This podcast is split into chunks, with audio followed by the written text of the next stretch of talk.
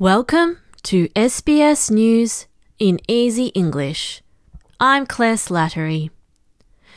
Authorities have discovered a body in Queensland's southeast as a powerful offshore weather system batters the coast. Police are now working to identify the man who was found this morning near Sandy Creek in Nanango, about two and a half hours northwest of Brisbane. Police say the man's death follows the rescue of several people in what they've said are quite dangerous situations, including from the roof of a car at Kingaroy. Queensland's Premier, Annastacia Palaszczuk, has asked residents to listen to official advice. Of course, uh, Queenslanders should pay attention, especially the southeast, about not going into onto the beaches or into the beaches this weekend. We're expecting very large waves, and of course, if it's flooded, forget it. Rainfall totals of more than 100 millimetres have been reported in the Sunshine Coast hinterland, with the town of Maleny among the hardest hit. Beaches on the Gold Coast have been closed because of the dangerous conditions.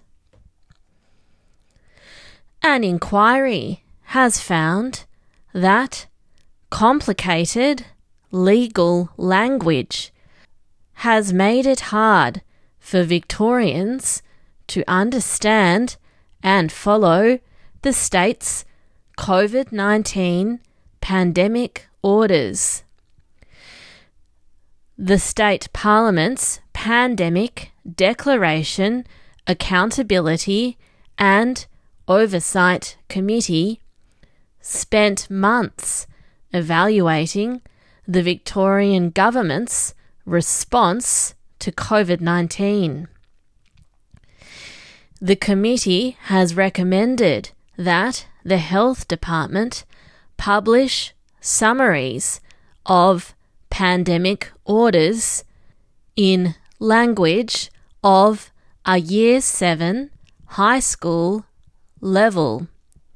Premier Daniel Andrews says the government will look in to the recommendations. We've provided RATs to families across the state, both public as well as Catholic and independent schools. Uh, that's continuing till the end of the year. I don't know that every other state's necessarily doing that, but if if there's a if there's a view that we should do more again, always always happy to look at that. The federal government will double fees and penalties for foreign investment in Australia. The move was one of Labor's election promises and has been confirmed following a meeting of federal, state, and territory treasurers in Brisbane today.